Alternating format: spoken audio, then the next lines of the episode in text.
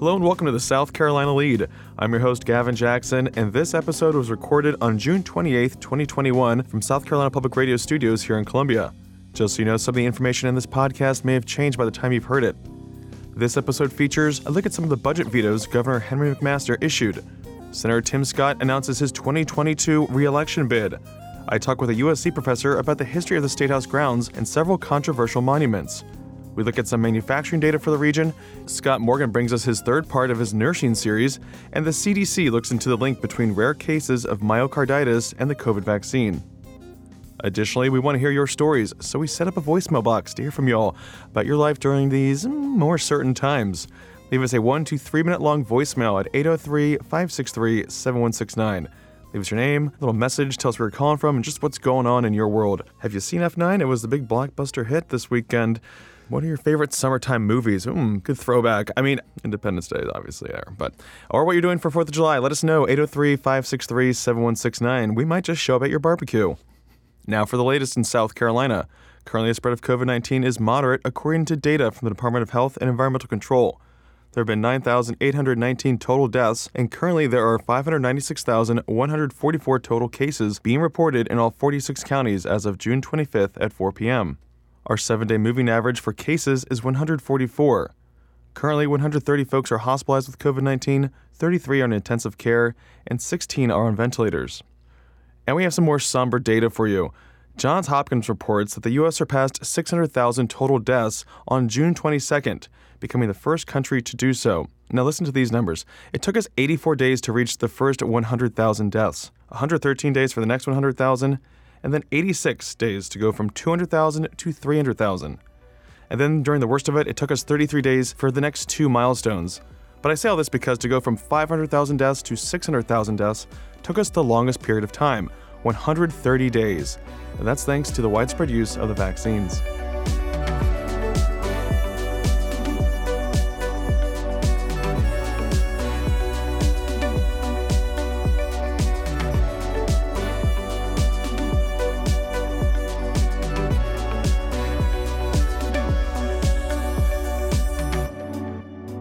On Friday, Governor Henry McMaster made 15 budget vetoes dealing with 226 earmarks that totaled $152.5 million.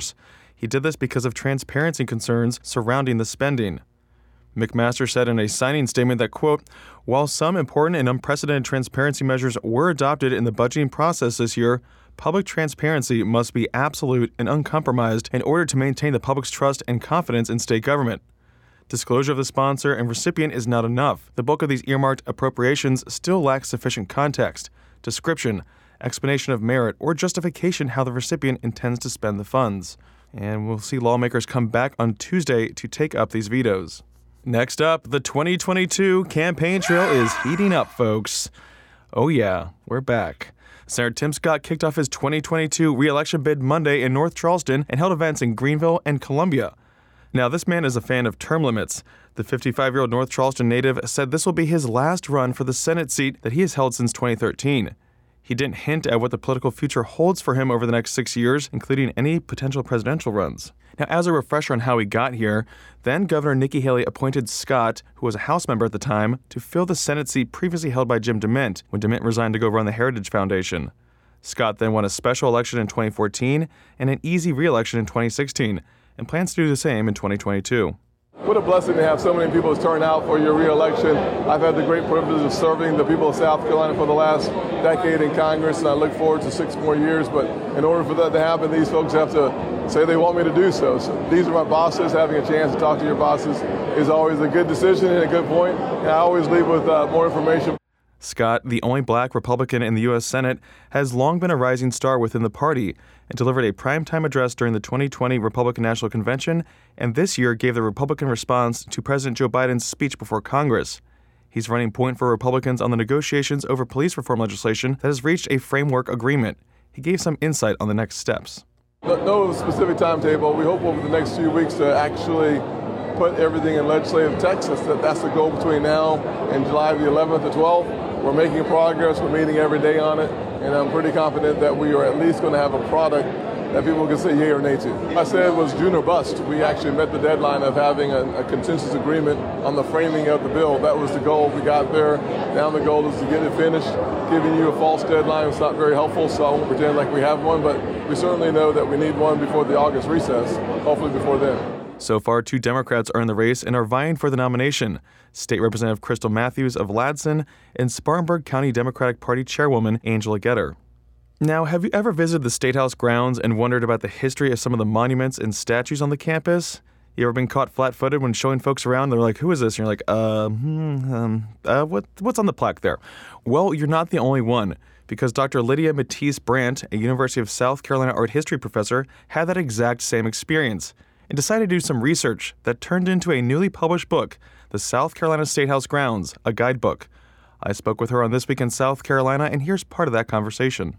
One of the most interesting things and the most difficult to research, which as a historian makes it really fun, is how many of the monuments have moved and changed almost all of the monuments on the State House grounds, especially those erected before the 1970s, have all moved at least once. Hmm. And so understanding why monuments moved, what their original configuration was, and how that played into what they were originally intended to mean, uh, that was fascinating to me how they'd all changed. And it reminded me that just like our identity as South Carolinians and our history is constantly evolving, so is this place. And that makes a lot of sense. And so unraveling those changes over time was really interesting. So, Dr. Brandt, there's a lot of historical context in your book that it provides uh, that we don't really get from other resources, even at the State House. Kind of tell us about some of the context, the historical context behind these monuments, specifically when it comes to race and white supremacy and why these monuments were put on the State House grounds in the first place. So, monuments are attempts by people in the present to put the past into context that makes sense for them at the moment. And so, it's a lot of very convenient history. Uh, and so, the moments where you see South Carolinians, the South Carolinians in power, um, which until very recently were white men, the moments in which they really tr- try to erect monuments and invest in the state house grounds are moments where they're trying to assert that power and to use the past and sometimes the really recent past in order to legitimize their decisions in the present.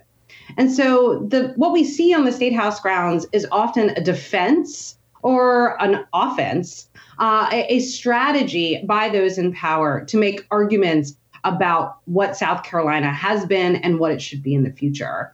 And so a lot of the monuments are assertions of white supremacy some done in reaction to the Civil War, but more often in reaction to Reconstruction. South Carolina has a really important and really unique history. Uh, during Reconstruction, we had the only, still to this day, uh, black majority state legislature in the history of the United States. And so a lot of the monuments that are constructed beginning in the 1870s after the conclusion of Reconstruction they might look like they're about the Civil War, but they're really about asserting uh, asserting control after Reconstruction and whites taking back power or what they called redeeming power. And so when monuments like those to Wade Hampton and Ben Tillman are unveiled, and those are unveiled almost 40 years apart from one another, what people are talking about at those ceremonies is about how the government in South Carolina will never again be ruled by black people. And so they're very explicit uh, in that they are about white supremacy. And all you have to do is look either at the monuments themselves or at the words that people said when they first unveiled them what you do in your book, you provide that you know that those firsthand accounts, that really important context to back up the fact why they were put there in the first place. Um, do you think that we're in any way trying to maybe remedy that past in any way with any current or new monuments at this point? Well, putting new monuments up on the state house grounds and taking new mo- or taking old monuments down is really difficult because of legislation that was enacted uh, with the compromise to remove the Confederate flag from the top of the state house to the Confederate monument. Mm-hmm. And so, until that legislation can change, um, there's really not going to be any political possibility of making those changes. Much more to that interview, which you can find on youtube.com slash South Carolina ETV. And real quick, just to follow up for something we talked about last episode, NPR reported that over the weekend, President Joe Biden walked back his threat that he wouldn't sign the bipartisan infrastructure deal if it doesn't go in tandem with another larger spending plan. You may remember we mentioned this in the previous episode, and Senator Lindsey Graham calling it extortion. The more than $1 trillion plan still has a ways to go, though, and will soon be scored by the Congressional Budget Office, which means that the CBO checks the costs associated with the bill. So stay tuned, we'll be watching it too.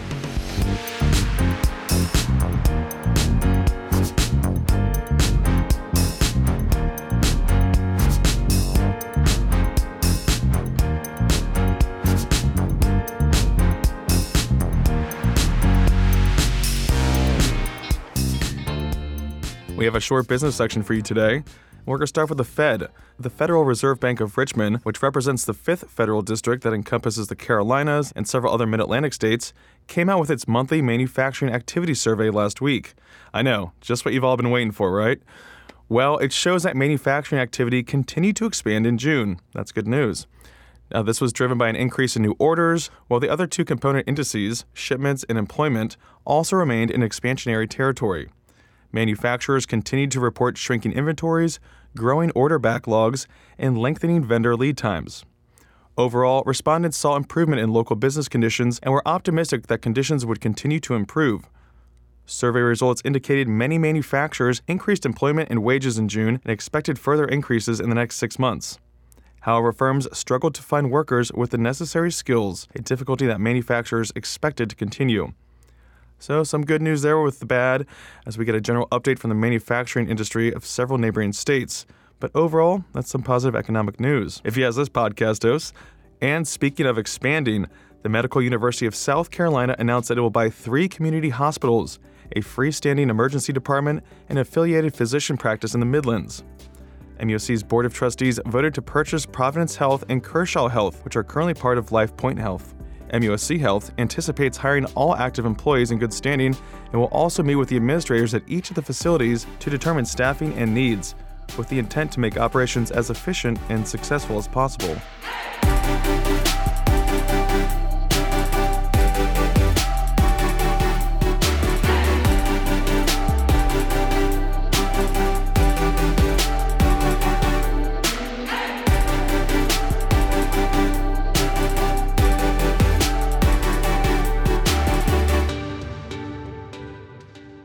We continue to highlight Scott Morgan's four part series on nursing and the pandemic and present you with part three a look at those tasked with keeping and recruiting nurses who say the pandemic gave hospitals and schools an awful lot to learn. Chief of which is to build support and safety nets right into the programs that help nurses survive emotionally. Here's Scott's piece. For a moment, I'm going to be very reductive about what the COVID 19 pandemic did to working nurses in this state. In a big picture kind of a way, nurses either found a deep in their bones new zeal for what they do or they left. We probably do not have a good, accurate count in South Carolina about how many nurses packed their bags and went elsewhere. Judith Thompson is the CEO of the South Carolina Nurses Association. I don't know if we'll ever have an accurate count about that. I have anecdotal activity from people who were members of this association who called and said, I'm going to New York. Thompson says a lot of nurses who left the state during the pandemic did so for various reasons salary or a chance for advancement, perhaps, but she says many left because in some hospitals, overwhelmed and overworked staff simply didn't feel their emotional needs were being addressed.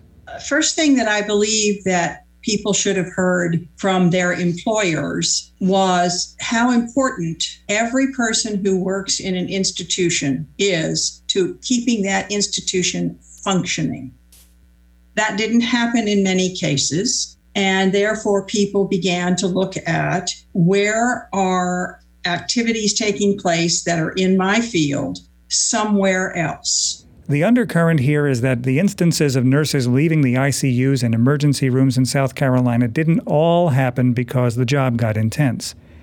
That said, the job got intense. There is fatigue. Michelle Logan Owens is the COO of McLeod Health in Florence. I will tell you, team members put themselves completely aside during the pandemic. It was all focused on what the patients and families needed. And so now we have an opportunity to really make sure that we as healthcare organizations are doing everything possible to make sure that our team members are in a good place. Along with retention, there is recruiting.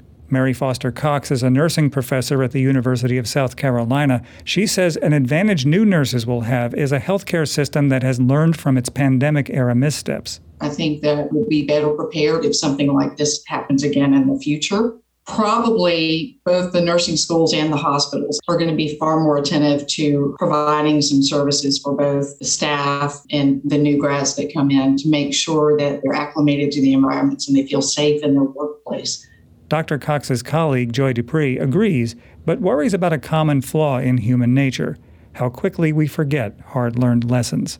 I'm afraid we may get to that point where we're back into a normal pattern that we let go of some of that emergent feeling that we have now. But I, I certainly hope that we will continue with the curriculum so as those that are in there now will be molded and grow with what we're beginning to start doing now Dr. Cox says real attention to the mental health needs of hospital staffs will be key to the future of nursing if implemented in practical ways. Things like flexible scheduling, scheduled work breaks that actually allow people to, to take time away from patient care, partnering inexperienced nurses with experienced ones. All of those things are going to be really important to recruiting new nurses because there's been so much turnover during the pandemic, and a lot of people don't want to even go back into nursing. Then again, there's always been a lot of turnover in nursing. The pandemic certainly didn't help, but a lot of what you might suspect about the state of nursing might be informed by what you heard and saw and read on social media and maybe in legitimate press. Great reporting right there, as usual, from Scott, and we'll bring you the final installment of the series on Saturday. But you can also find them on southcarolinapublicradio.org. Little insider tip right there. And we have a follow up on concerns about the vaccine being linked to rare side effects of myocarditis and pericarditis, which is inflammation of the heart muscle and lining around the heart, respectively. In the Johns Hopkins Center for Health Security weekly COVID email, they note that the CDC's Advisory Committee on Immunization Practices is meeting this week as it continues to look at vaccine safety data. The data indicates that there is a likely association between the mRNA based SARS CoV 2 vaccines from Pfizer BioNTech and Moderna an elevated risk of myocarditis and pericarditis in adolescents and younger adults, although the risk appears to be very low. Can't stress that enough there, folks. Now, the rates of these issues are higher in males than females, and the conditions are more common after the second dose of the vaccine. The analysis estimates the overall rate of myocarditis pericarditis to be 12.6 cases per million second doses. Okay, folks, that's very rare. And these are the rates to the vaccine that's been administered to individuals aged 12 to 39 years old. Now, the conditions tend to be present within approximately five days, and while most of the affected individuals were hospitalized, symptoms were generally mild, and most recovered quickly. To their knowledge, researchers say that neither condition has resulted in death among recently vaccinated individuals.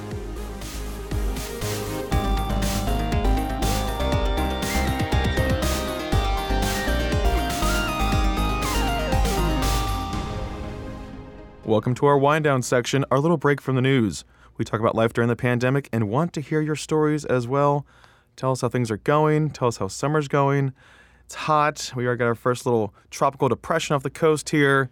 Things are rocking and rolling already. So let us know what you're doing. What you're you doing for July 4th? Oh You yeah. maybe you'll be listening to the lead. What kind at of your fireworks? barbecue on your Oh, on I- your smart speaker. I heard we're a real cl- crowd, please. oh yeah, everyone wants to gather around and just oh yeah, listen up, listen up. Very yeah, good. this is my friend I don't know, Gavin.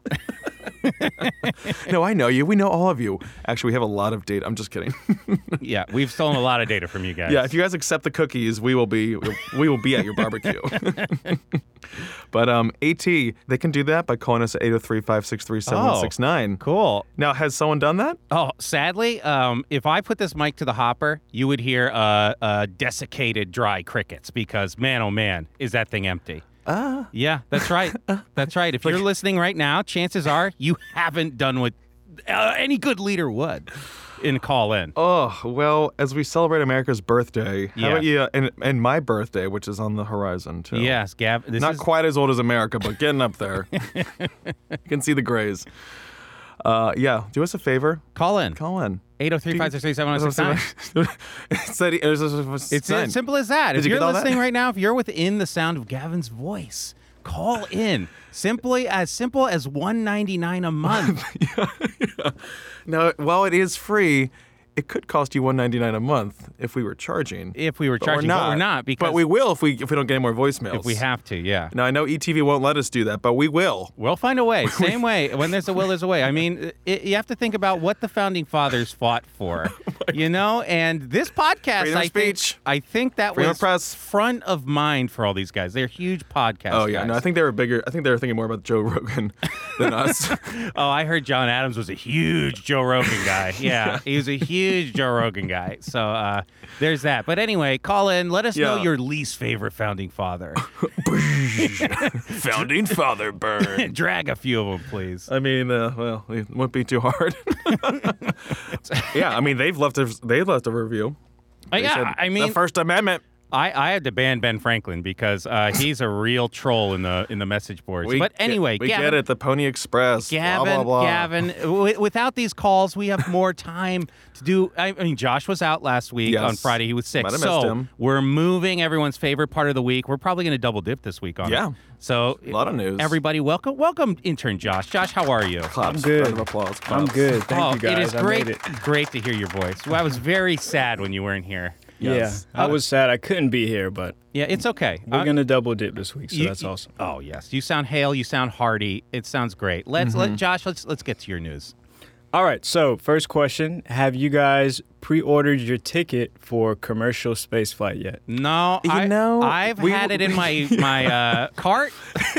yeah. Oh yeah. We. I I still haven't got that. Bezos hasn't returned my phone calls. So No, Prices are dropping. prices are dropping it's a right good time now. to buy. It's a good time I to found the cheapest ticket out. So, oh, okay. um, well, there is a new contender in the space tourism market.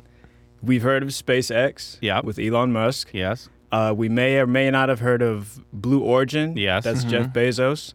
And there's Virgin Galactic from Yeah. Richard Branson. Branson. All my favorite Branson. Right. What all of these guys have in common is they're basically spaceships that shoot people off into space. Hmm.